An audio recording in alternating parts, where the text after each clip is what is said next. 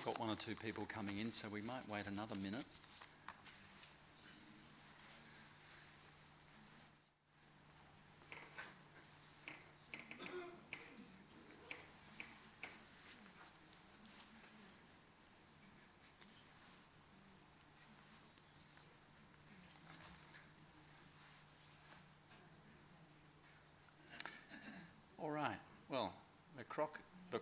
Has struck, I've passed.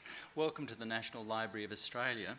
I'm Dr. Martin Woods. I'm the curator of maps here at the National Library, and it's my pleasure to welcome you to tonight's fellowship's presentation and to introduce you to our guest speaker, Professor Lisa Adkins. As we begin, I acknowledge and celebrate the first Australians on whose land we meet and pay my respects to the elders past, present and emerging of the Ngunnawal and Ngambri peoples. Professor Lisa Adkins is the 2018 National Library of Australia Fellow, supported by library patrons and supporters. This is a fellowship of 12 weeks of deep archival research, which Lisa has used to underpin her investigation into the conditions of work and working in the Great Depression era. Professor Adkins is head of the School of Social and Political Sciences at the University of Sydney, where her home department is Sociology and Social Policy. She is also an Academy of Finland Distinguished Professor and has previously held chairs in Sociology at the University of Manchester and at Goldsmiths University of London. Lisa has also served as a member of the Australian Research Council's College of Experts, and before her recent move to Sydney was a Professor of Sociology at the University of Newcastle.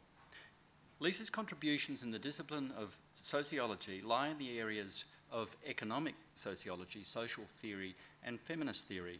Her recent research has focused on the restructuring of labour, money, and time in the context of growth of finance, and Stanford has just published her new book, The Time of Money, a gripping story about money and our increasingly financialised lives.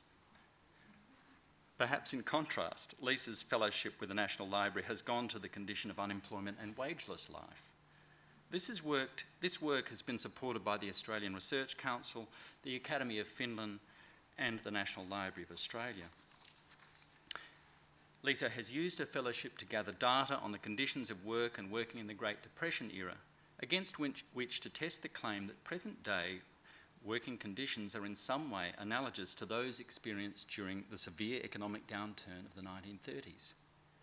Here at the library, Lisa has worked with oral histories and manuscripts collected by Wendy Lowenstein to develop a rich database of human experiences of work, working, and wagelessness in 1930s Australia and much more.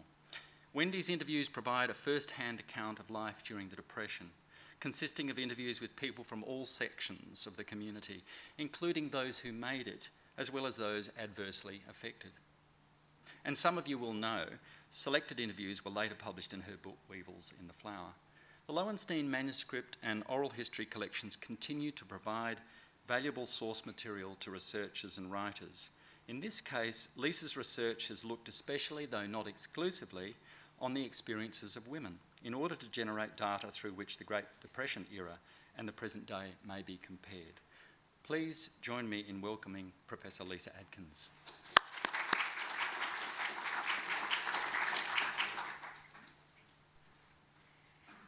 Thank you so much, Martin, for such a lovely introduction. And before I begin, I'd like to thank the library for supporting me to do this research, and especially thank the sponsors of the fellowship.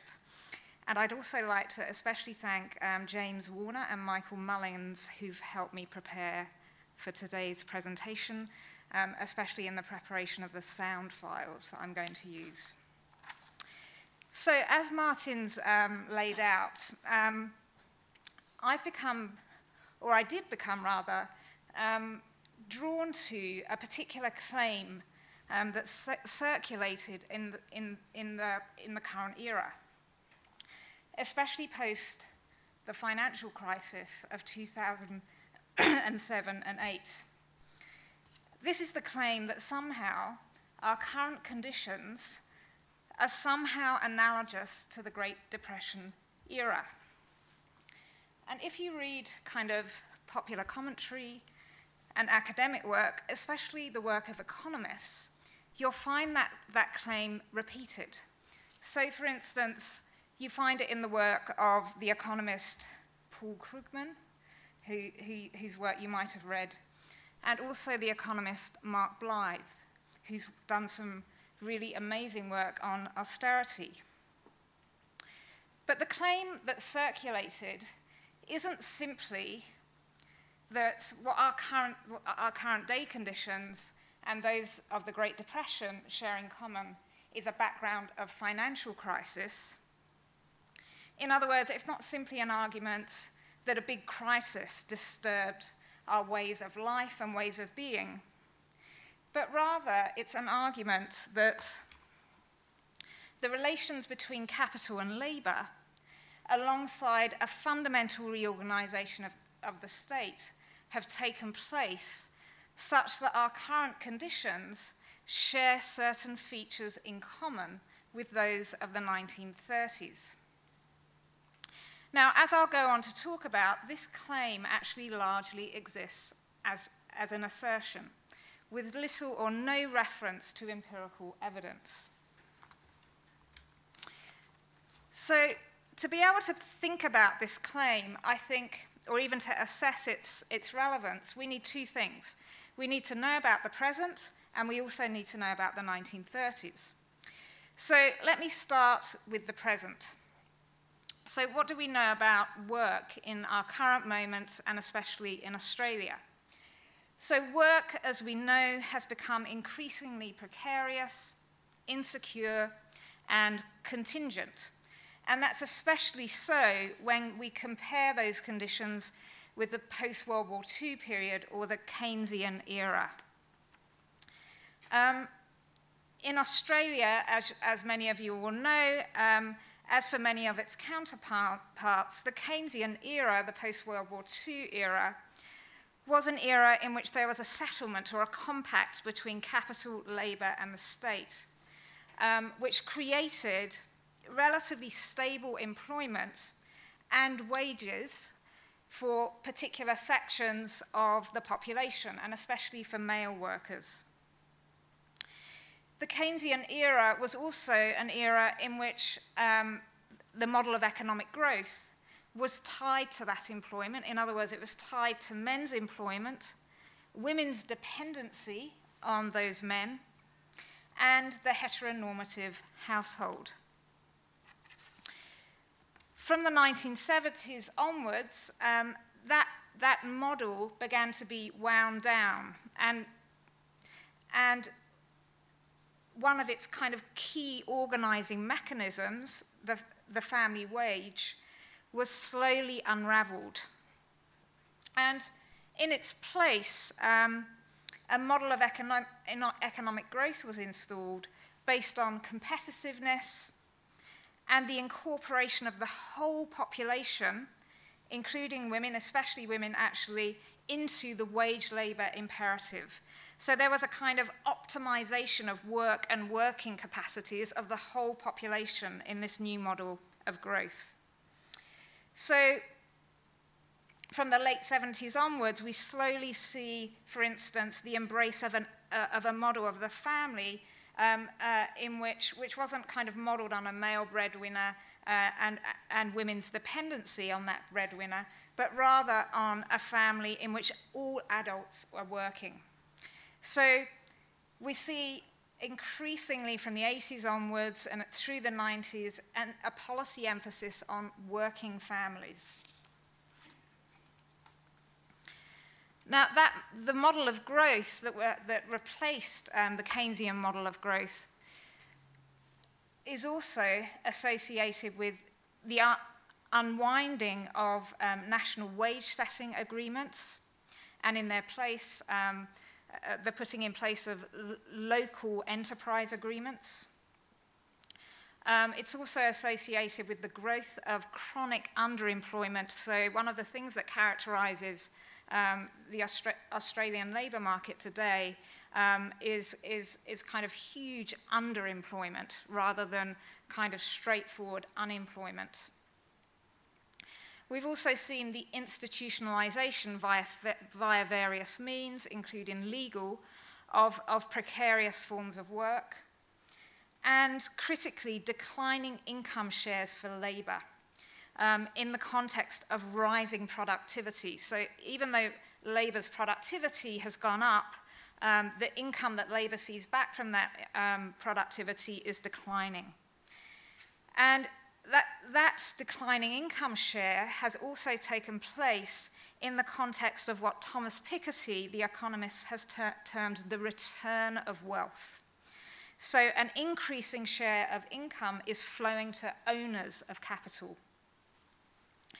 So the model of economic growth that's replaced the Keynesian model then is then associated with a new contract, if you like, between capital and labour, where the balance of power lies with capital, where it clearly lies with capital. So the certainties that which were previously associated with wage labour, for instance, wage rates, working hours, terms of employment, have generally been transformed into uncertainties. And it's also important to stress that our current period has seen a kind of huge transformation of the state. So there's been a move away from a state that's concerned with protecting its population in times of need, through, for instance, the provision of benefits, to one that's concerned with activating the working capacities of populations. So unemployment, I think, is an important case in point here. In the Second World War period, post-Second World War period, Australia introduced a flat rate of payment for the unemployed and for those temporarily incapacitated for work because, for instance, of sickness or accidents. Now, this was certainly not universal. So the entitlement to such benefits was, for example, denied to married women on the grounds of their economic dependency of men. But nonetheless, you can see this kind of model of the idea of protection working through a kind of breadwinner dependent model. There were exemptions in that model for wives, for instance, if they could demonstrate that it was not really reasonably possible for their husbands to maintain them. But since the 1980s onwards, albeit unevenly, the Australian state started to take up employment and unemployment policies which were aimed at securing employability and competitiveness. So the state has progressively disengaged from the idea that populations are entitled to employment benefits as a social right, and located benefits as conditional on participation in work and work-like activities, and extended that conditionality to the whole population. And that participation in work and work-like activities has generally been located in terms of the need to enhance employability, that is, to secure or intensify competitiveness. And we can see this especially in the workfare or welfare to work policies, as they're sometimes called, that have been rolled out from the 1990s onwards in Australia. And Australia was very much at the kind of forefront of rolling out these workfare policies, and was often seen as a model worldwide, as being almost a frontier nation in terms of these policies. So workfare policies essentially enact regimes of conditionality, where that conditionality coheres around work and working. So work for the dole and so on. And what these policies do is not only make welfare conditional on working activities, but they tend to economize the unemployed. So in other words, they kind of calibrate unemployed populations and underemployed populations in terms of kind of economic worthiness, as it were. So in Australia, for instance, at the moment, there's an instrument called the Job Seekers Classification Instrument, which places the unemployed along a scale of employability. So you kind of get ranked in terms of how employable you are. And more recently still, we've seen the rollout of even more kind of forms of conditionality, including conditionalities, including further benefit cuts. So it's a kind of national scandal that Newstart, the Newstart allowance, is actually below the poverty line. So generally, what we can see is this shift from the protection of populations to the increasing optimization and activation of lives.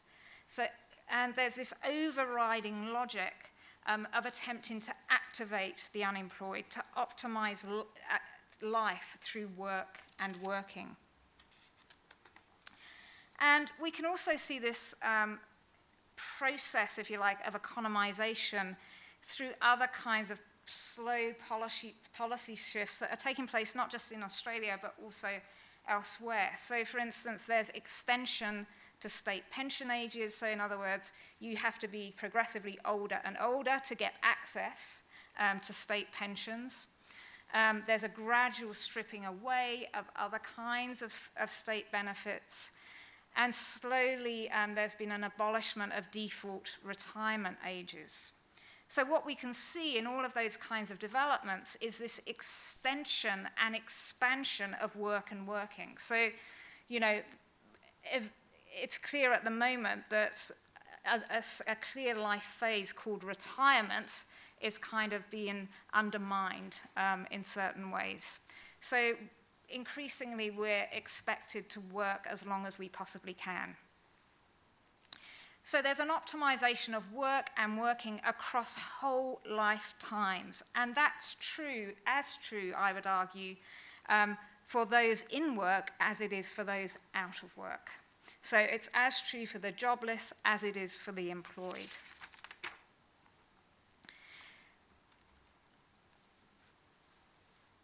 So it's these kinds of transformations, and obviously I've had to gloss over them really, really quickly, to work and working lives alongside this kind of hollowing out of the protection arm of the state and the protection of populations by the state that have prompted these analogies to be drawn between the conditions of the present and those of the Great Depression era. In other words, they've prompted parallels between the present and the very era, paradoxically, that underscored the necessity for state intervention in the protection of populations, and in and through which John Maynard Keynes developed his foundational thinking on aggregate demand and the role of the state in sustaining such demand. So there's this kind of really interesting paradox at the heart of these analogies. So as I said right at the start, the parallels that have been drawn then are not simply rooted in a kind of empiricist observation that the present and the Great Depression era both share in common a background of financial crisis. But they derive instead from the observation that the recalibrations of the relations of power between capital and labour, together with this fundamental reorganisation of the state, is opening out conditions similar to those, structural conditions, if you like, similar to those of the 30s.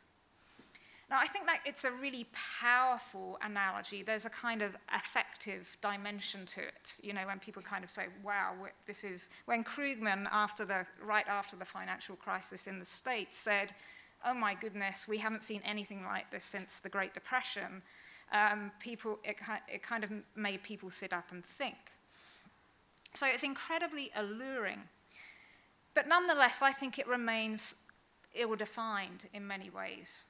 And what's missing is any kind of empirical verification that the experiences of today, and especially those relating to work, working, and wagelessness, are somehow similar in texture and form to those of the 1930s.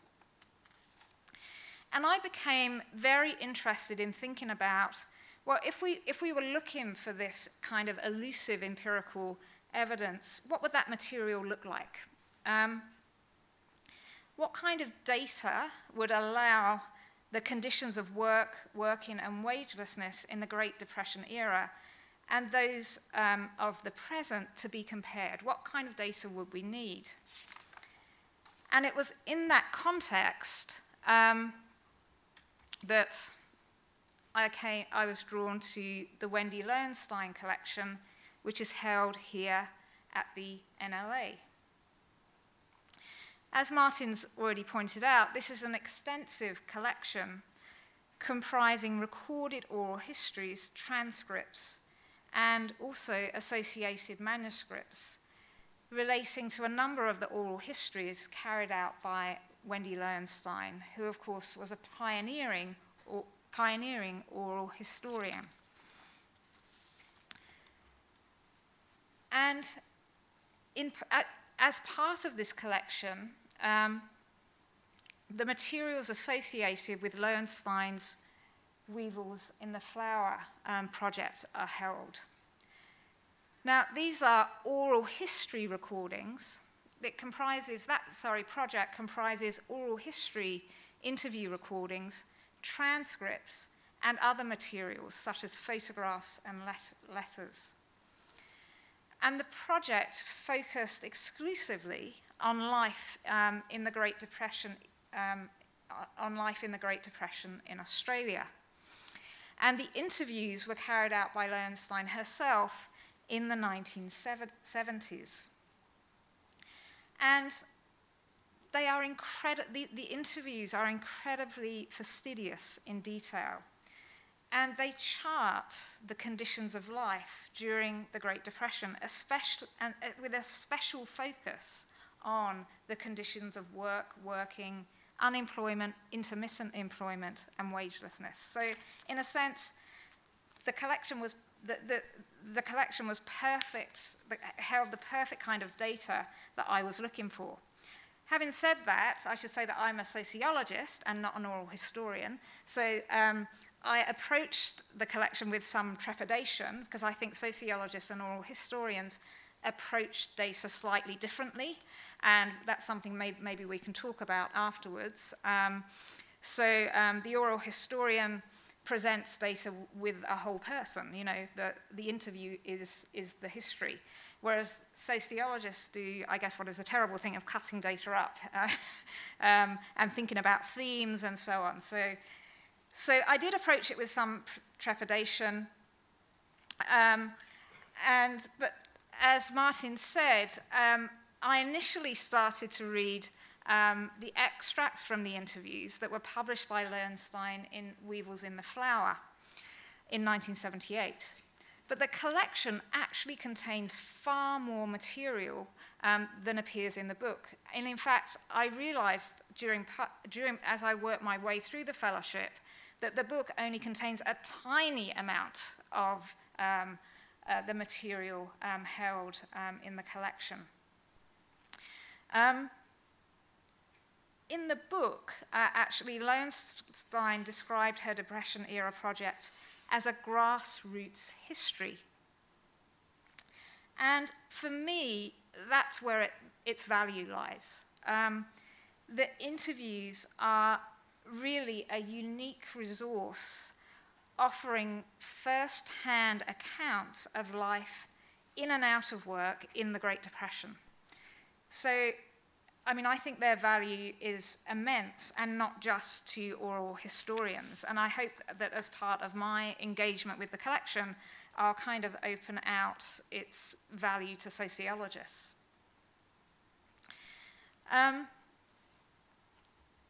What's remarkable about the collection as well is that Lowenstein included participants from a range of backgrounds, an enormous range of class backgrounds.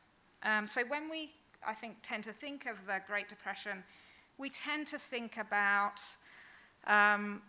we tend to kind of think of those kind of iconic images that we've all seen of people being very, very destitute.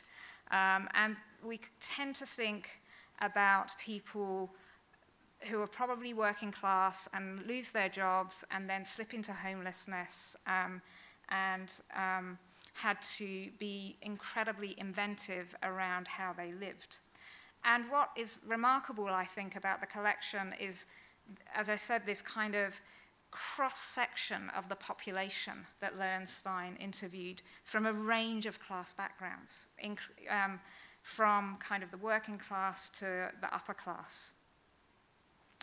And those people that she interviewed came from a range of locations as well in Australia, from Tasmania to North Queensland.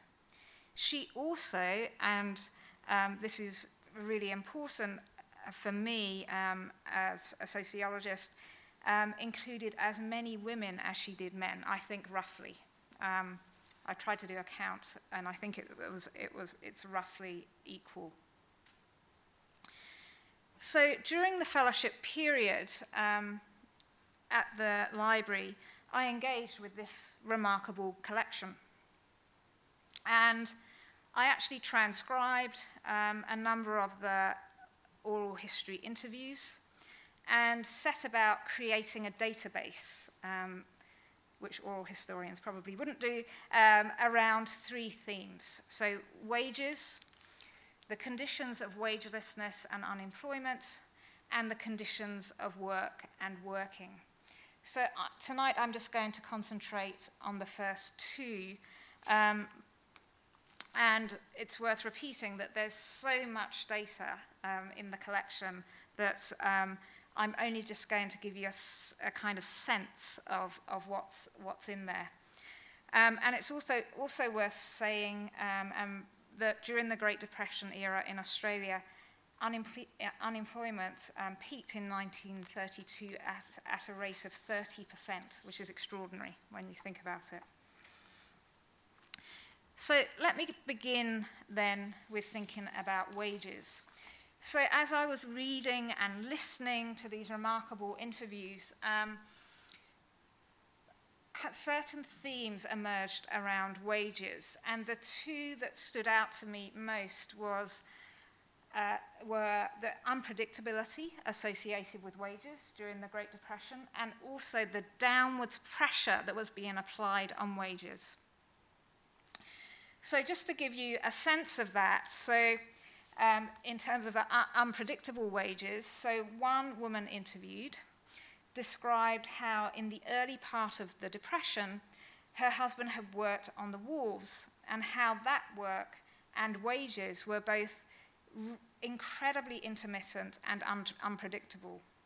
She described how her husband would get up incredibly early in the morning and run down to the wharves in the hope of work, and would get in a queue, desperately hoping that he would be given some work, and work was literally allocated on a day-by-day basis.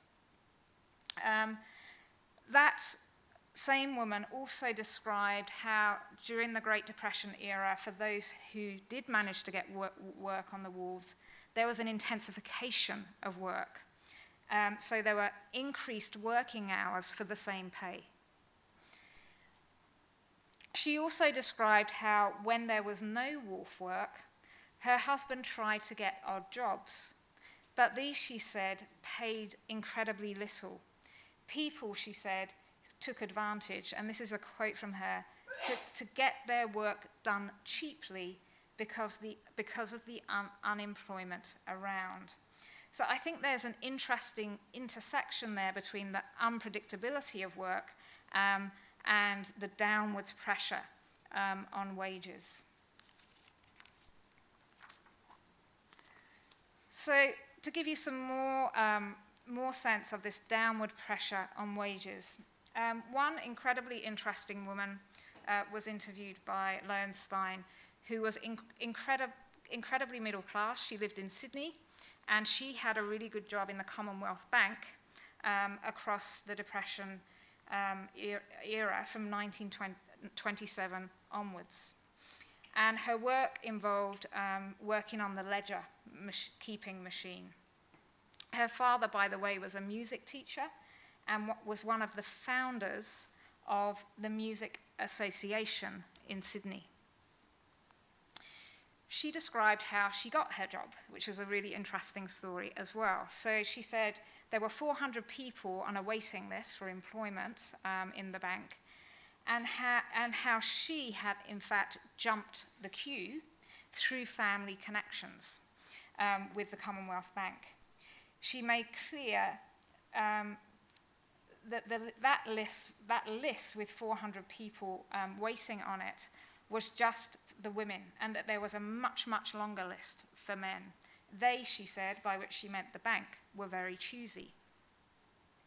But she also went on to describe, she has this really fascinating kind of almost like a work-life history, to describe how in 1930, all of the wages and salaries in the bank were cut by 10%. What I found so fascinating about this particular interview is that it gave a sense of how even those in kind of safe middle-class jobs were subject to this kind of downwards pressure on wages. To give another example, another woman who was interviewed by Lowenstein, described how during the Depression, her eldest son had a job in an orchard and lived away from home. He had incredibly low wages. It was 10 shillings and keep. But the orchard owner cut her son's wages in half. And he then went back to the family home. So there was this really interesting theme actually throughout a number of the interviews, which kind of illustrated just how significant family and kinship were for survival during the era. So family and kinship were critical for people just being able to kind of get through day to day. Another example of downward pressure on wages came from a woman who was a teacher in a small country town in Victoria. She described how after 1932, all teachers' wages were reduced by 10% or more, perhaps even up to 20%. She, in fact, was the main breadwinner for the family. Her father was unemployed, her mother was dead, her younger sister was working in a grocery shop where she was underpaid. And this breadwinner role for women really stood out for me in the interviews. It was repeated across a number of interviews, and I'll return to that later on. The downwards pressure on wages was so strong in certain cases that many people were not earning enough to live. So being in work didn't necessarily make you any better off during this period. And so one woman, for instance, was earning 3 shillings a week, but her fares to get her to work were 5 shillings a week. So work wasn't paying. And I think that's something there's definitely a parallel here with the present, because that's one of the characteristics of the present, that we don't earn enough to live. Most of us have got huge debt. And one of the things that's talked about constantly in social policy circles is the phenomenon of in-work poverty. So I think there is a connection there. Some workers as well were not paid their wages, and that was a common theme across the interviews as well. So one man who was interviewed, for example, got a job on a farm, and it was for general farm work for £1 a week plus keep. but he was never paid. He was there for 4 months. And he made money on the side by catching, training, and selling, get this, wild horses. So there was this huge inventiveness around survival during the Great Depression as well. A tactic that many employers used was to kind of offer workers in-kind payments. So one man interviewed, for example, did gardening work in exchange for food, did cement work for a company in exchange for food, and women, especially single women, worked as live-ins or domestic workers where their extremely low wages were compensated by board and food.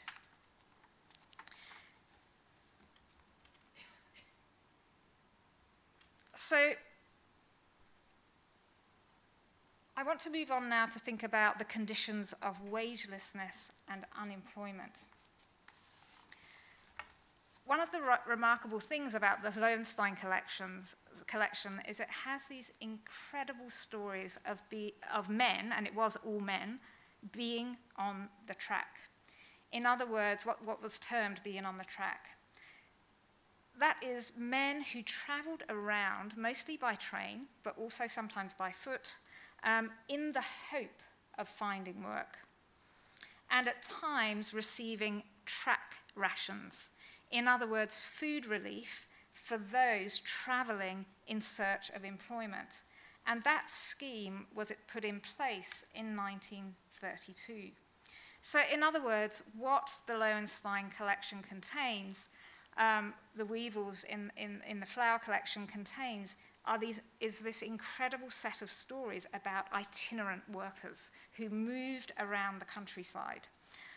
And those stories are of incredibly dangerous journeys, with men often getting injured, jumping on and off trains, and also of travelling great distances.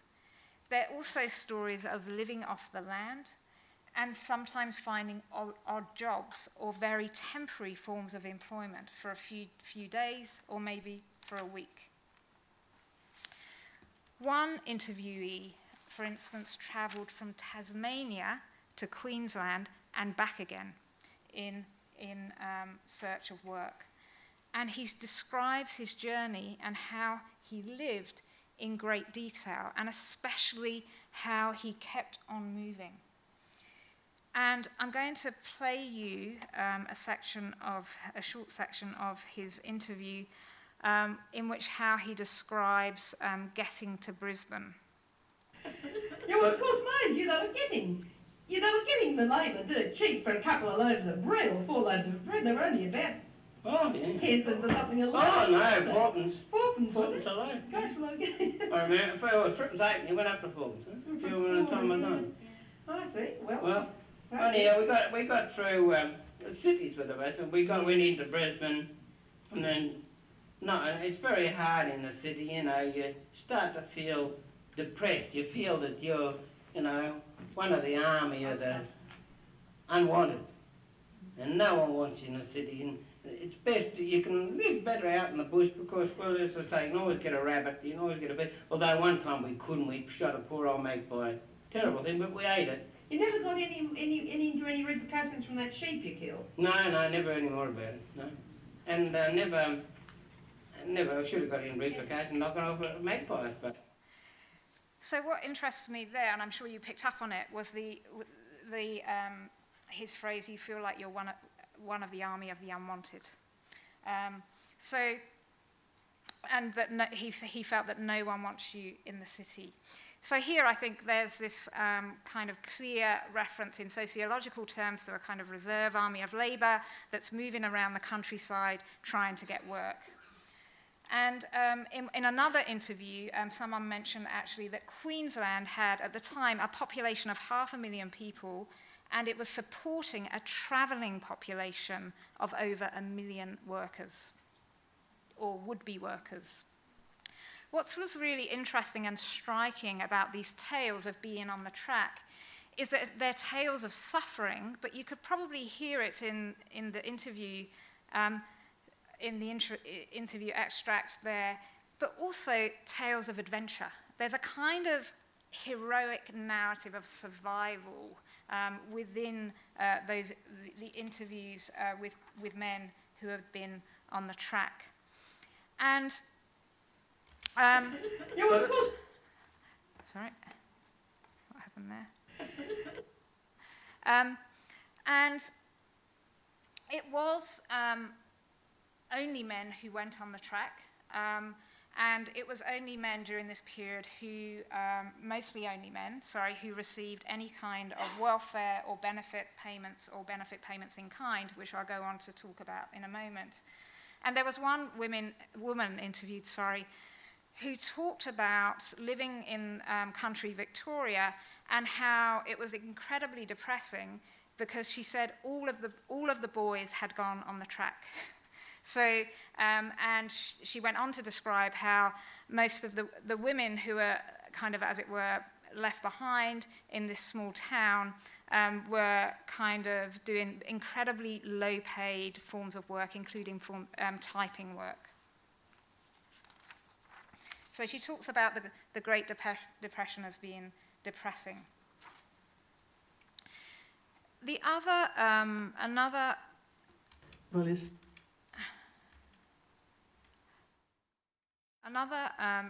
interesting element of the interviews when thinking about unemployment and worklessness was that were the work for the dole schemes that were in operation during this time. And again, they were for men. And men were working for the dole on public infrastructure projects, often big public infrastructure projects, including roads. So one woman, for example, described how her husband was working on the dole for the council. He worked on the roads. And another described how her husband worked on the dole in local gardens. Another, a man actually described how there was mass enrolment of men into these schemes. So he described a scene in Footscray in 1930 where work was offered to 750 men en masse who wanted to work in return for the dole. So he described 6 shillings of welfare for a single man, 12 for a man and wife, 2 and 6 for each child. And how that work was unavailable to men who were living with their parents. So I'm just going to replay you part of an interview here where a woman describes dole payments as well. Well, you see, at that time we were on the dole and we weren't allowed to earn any more than £2 a week, the whole family. If we earned more than £2, well, you look on the dole. That's for a family of 7 children. Golly. Now, how long were you on, or when did your husband finally go on to the dole? He was doing these odd jobs for quite a while, and then it was when we lived on Quinces for a month. Yes, tell me about that. Well, the man who... The important part in there, for me, was conditionality. So the conditionality is operating. So once you started to earn over £2... that was it. You couldn't. A whole family earned over £2. The family could not get access to the dole anymore. So we often think about when we kind of read literature on the current welfare state and how it's restructured, conditionality and working for the dole are the things that we associate with the current period. But there were clear conditionalities operating in regard to welfare and especially access to the dole in the Great Depression era. The last example of, in regard to unemployment and worklessness that I want to talk about is welfare payments in kind, and especially the operation of sustenance relief, which operated for men and their dependents. Again, it was access by men. This was sustenance was a system of food vouchers that was introduced in the Depression. It was state-based, so it varied slightly by state. The schemes varied a lot, and they were for those without assets or savings. Interestingly, some people did have savings during the Great Depression. They couldn't access them because the banks had kind of cut off access to savings. So that, but because they had savings, they couldn't get access to sustenance. So that people were in this kind of terrible double bind. So now what I find interesting about the system of food vouchers is, of course, the parallels with our present-day cashless welfare card, which is used in a similar way. And there are incredible stories in the Lowenstein collection of people simply surviving on the vouchers, the sustenance vouchers. So one woman described in great detail, for instance, how she would go to the sustenance office and get food supplies, as well as other items such as second-hand clothing. So stepping back from all of that, there was this really, in terms of the kind of gender order of what was going on with wages, employment, worklessness, and welfare, there was one woman who interviewed who had this incredible phrase, girls were both lucky and unlucky. And what she went on to describe, she kind of tried to unpack what she meant by that. So she said, women were unlucky because they couldn't get the dole.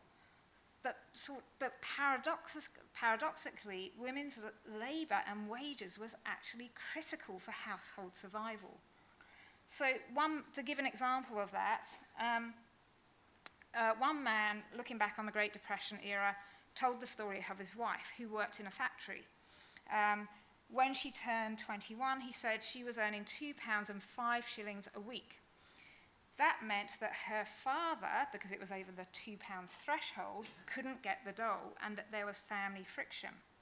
He also talked about how women couldn't get married or move out of the family home because the family was completely dependent on them. So there was this incredible set of paradoxes going on around women's labour. So women were both defined as dependents, and yet were the main breadwinners. So I think there was this really interesting dynamic going on in terms of gender during this period. But generally, I think we also need to acknowledge, and I think I kind of got a real sense of this going through the interviews, that welfare for the out of work was not coordinated terribly well during the Depression era. Many of the welfare measures were actually emergency measures that states had rolled out, and some of them were very chaotically administered. But they were also, those measures themselves were also precarious and unpredictable. So people could be suddenly cut off from the dole without warning, and then would retrospectively have a kind of reason presented to them as to why they'd been cut off the dole. So for instance, someone said, a man who was interviewed was told by an official that the particular scheme that he was enrolled on to get the dole was only meant to give them a start and not to kind of last month on month. Some interviewees as well also talked about how they were warned not to be rude to officials in benefits offices. So one official would advise that a woman's husband, for instance, be taken off sustenance after a visit to their home. And she happened to see what that official wrote in the ledger, and he'd written, and this is a quote, "In my opinion, this man does not want to work and should be taken off sustenance." So there was this kind of precarity associated with welfare. You couldn't take it for granted. You had to do a lot of work to manage it and to make sure that you had access to it. And also, men could be taken off the dole and sustenance for refusing to work. So here we see conditionality operating again. So, in conclusion, I think clearly work, worklessness and unemployment in the Great Depression era in Australia was by no means a unified experience. And if we return to that kind of question or issue that I became drawn to and what drew me to the Lowenstein collection, that is, are there kind of similarities between the now and the Great Depression era? I think we can say there are certain similarities: precarity, welfare conditionalities, downwards pressure on wages, and so on. But also there are critical differences, not least I've tried to highlight the key differences in terms of gender in this talk. What I think we can say most definitively, though, in terms of those differences, is the Great Depression actually led to a coordinated political action, which was aimed at protecting populations and also aimed to curb inequalities of wealth via strategies of redistribution. So we saw welfare states develop. In our present day, we almost see the opposite. The protection of populations is being undone in the context of the return of wealth inequalities. Thank you.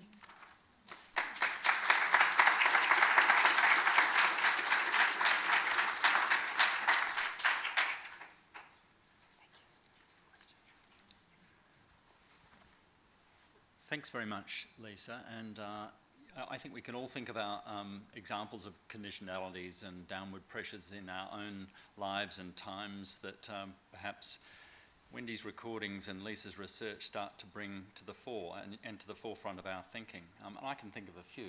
I don't know whether they even are correct ones to think about, but one of them I thought of because I'd done some research into the rise of the women's ag bureaus and Country Women's Association in the 1920s and 30s, and to me that seemed to be something that's comparable with what's been happening recently, but very qualitatively different in what they're attempting to achieve.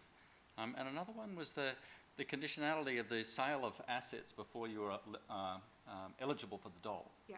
Which was the case in many jurisdictions. You had to sell certain of your assets before you could demonstrate your eligibility for the dole.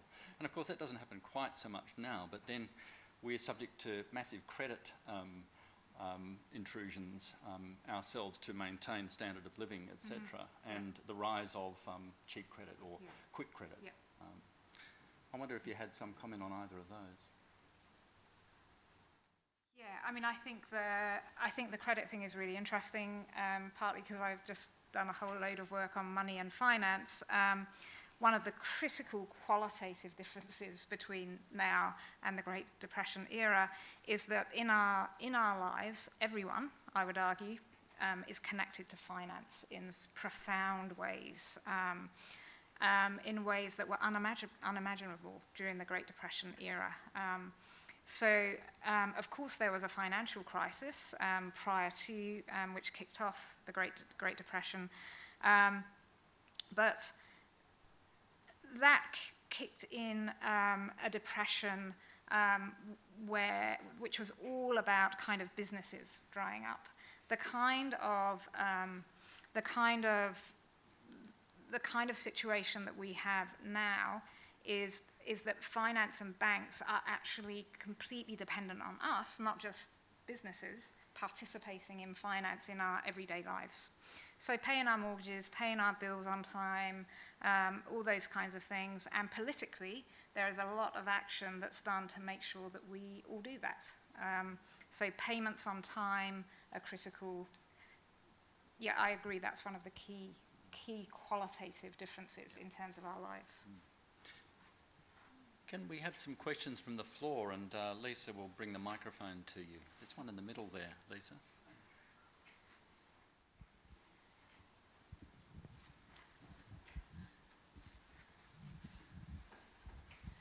Thank you. What do you think are the silences in the Lowenstein collection? What voices are you not hearing? Yeah, that's a really interesting question. There's very little discussion of Indigenous Australians. There's some, but not much. So that's I would say is the key set of voices that's not present. However, I think, as I said, it's a remarkable collection, and the voices are so varied. So, you know, there's unionists, there's business owners, there's someone who formed the Unemployment Workers Union. So I would say that actually the collection as it stands is remarkable in its diversity.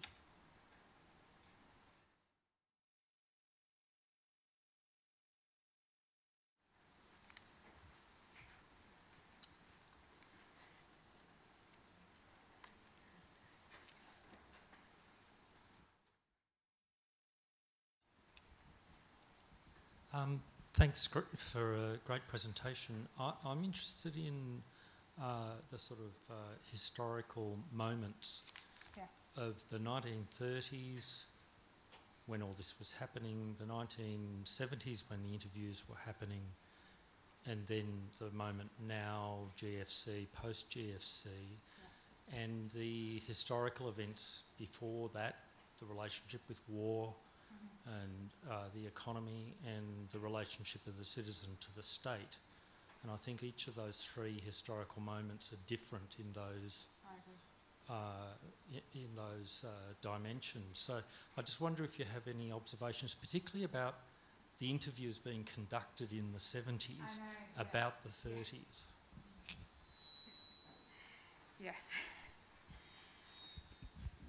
Yeah, I mean, that's actually something that I think you've put your finger on something there, which is a methodological difference between sociologists and oral historians.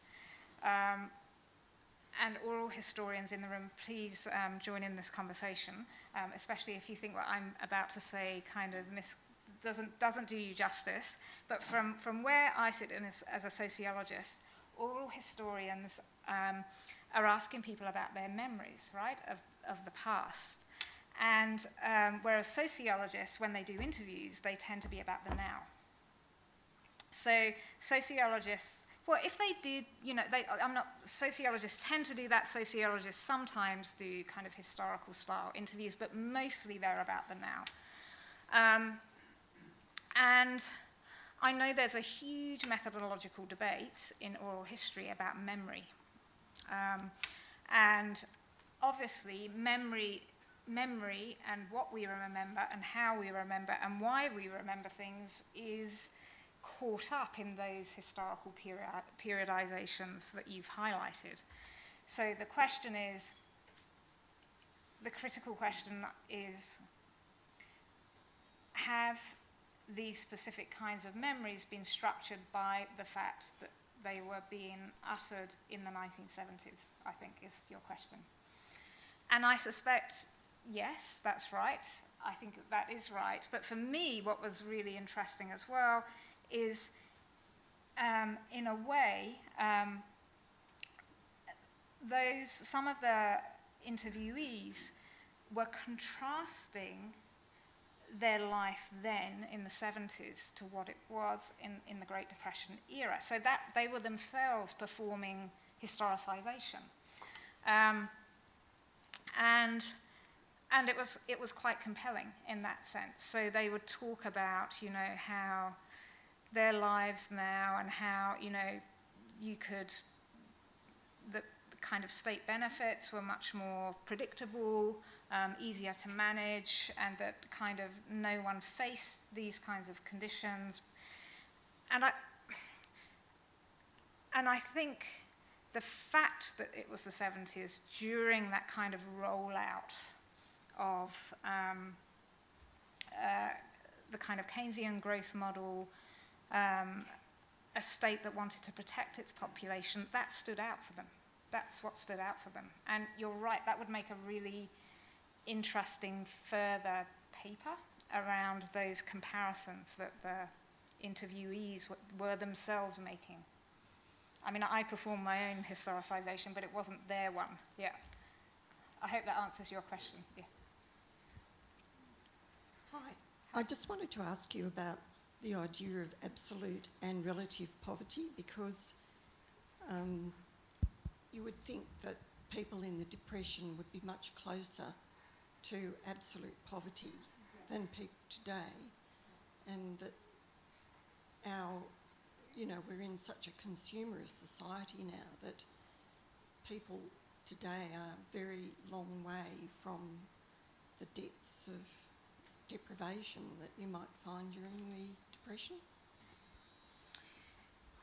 Yeah, I wasn't trying to say that people's the poverty levels were at the same level. I wasn't implying that at all. But what I do think, what I think is really interesting about today, now in Australia, is that poverty is making a comeback in quite extreme ways. Just as wealth is making its comeback. So, I mean, I was more interested, so I didn't want to go through that kind of route, because I think you get in trouble when you start to make that kind of argument. As I try to make clear right at the start, what I'm interested in is the idea that the structural conditions, so the relationship between capital and labour had shifted to such an extent that, you know, in the 1930s, that actually there wasn't a welfare state. And today, the welfare state is being rolled back, right? So, you know, I'm much more interested in those structural conditions and how those structural conditions kind of resonate through people's lives. One question at the back there we have time for. Thank you for a very interesting talk. I think my question has been, you've touched a little bit upon it, but I just wanted to ask whether you would be thinking of doing some research into conditions of work in the kind of pre-Keynesian era prior to or in the absence of the Great Depression, because of course the conditions of work which you have described, as indeed the conditions of work today, are not sort of caused exclusively or solely by the fact that we've had a depression, but rather these conditions emerged, certainly in the case of today, with the decline of the welfare state since the 70s, with the and that of course is a period during which we had extraordinary economic growth, real, or one might sort of be contemptuous of this economic growth, but nonetheless there was growth and at least upfront prosperity. So my question is, isn't it just, really I suppose it comes to this, isn't it a bit misleading to make the contrast between today and times of the Great Depression, when it, in fact the contrast is more conditions of work today as opposed to conditions of work in this pre-Keynesian era, this what the French call, prior to what the French call les trente glorieuses, the glorious 30 from 45 to 75. Yeah, I completely agree. Of course, I completely agree. I don't think in any way that the conditions of today have been caused by the global financial crisis. Those processes started in the 70s. I completely agree. As I said right at the start, a whole range of economists were making that comparison, right? And what I'm trying to say is actually there really isn't that straightforward comparison. It's much more complicated than that. And so I agree with you, yeah. Look, I'm sorry to say we are up, our hours past, and we do have time upstairs to talk. So please join me in thanking Lisa for her wonderful presentation.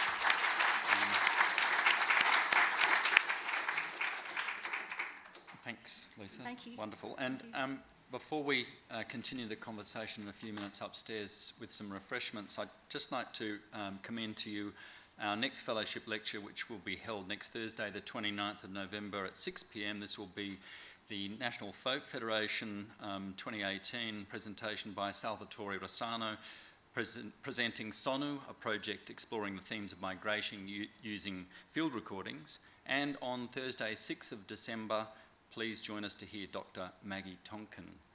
Thank you very much.